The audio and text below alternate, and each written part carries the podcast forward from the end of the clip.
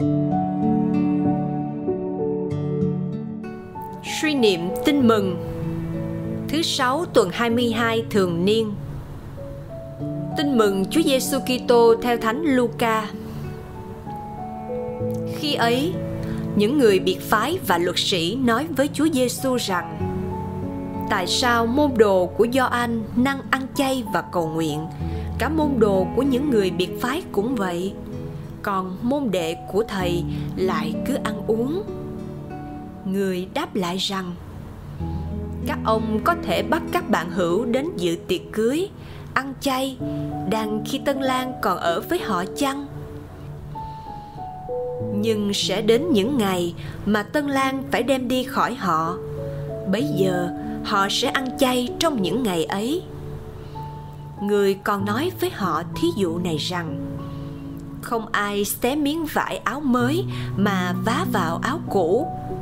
Chẳng vậy, áo mới đã bị xé mà mảnh vải áo mới lại không ăn hợp với áo cũ. Cũng chẳng ai đổ rượu mới vào bầu da cũ.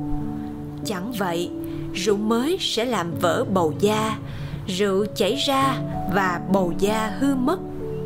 Nhưng rượu mới phải đổ vào bầu da mới thì giữ được cả hai. Và không ai đang uống rượu cũ mà lại thèm rượu mới. Vì người ta nói rượu cũ thì ngon hơn. Suy niệm. Sứ điệp. Trở thành môn đệ Chúa Giêsu, ta phải thay đổi cách sống cũ từ suy nghĩ đến hành động để mặc lấy cách suy nghĩ, cách hành động, cách sống mới cho phù hợp với tin mừng. Lạy Chúa Giêsu, Chúa đã đến sống giữa chúng con. Có Chúa là có hạnh phúc viên mãn. Có Chúa là có niềm vui đích thực. Chúa đã yêu mến từng người chúng con nên Chúa đã hy sinh chết và sống lại vinh hiển để cứu độ chúng con để thông ban cho con đời sống mới chan chứa tình thương.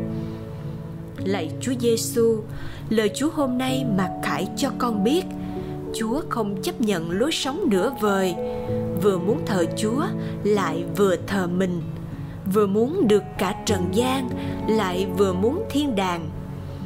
Giữa hai cách sống ấy con phải chọn một.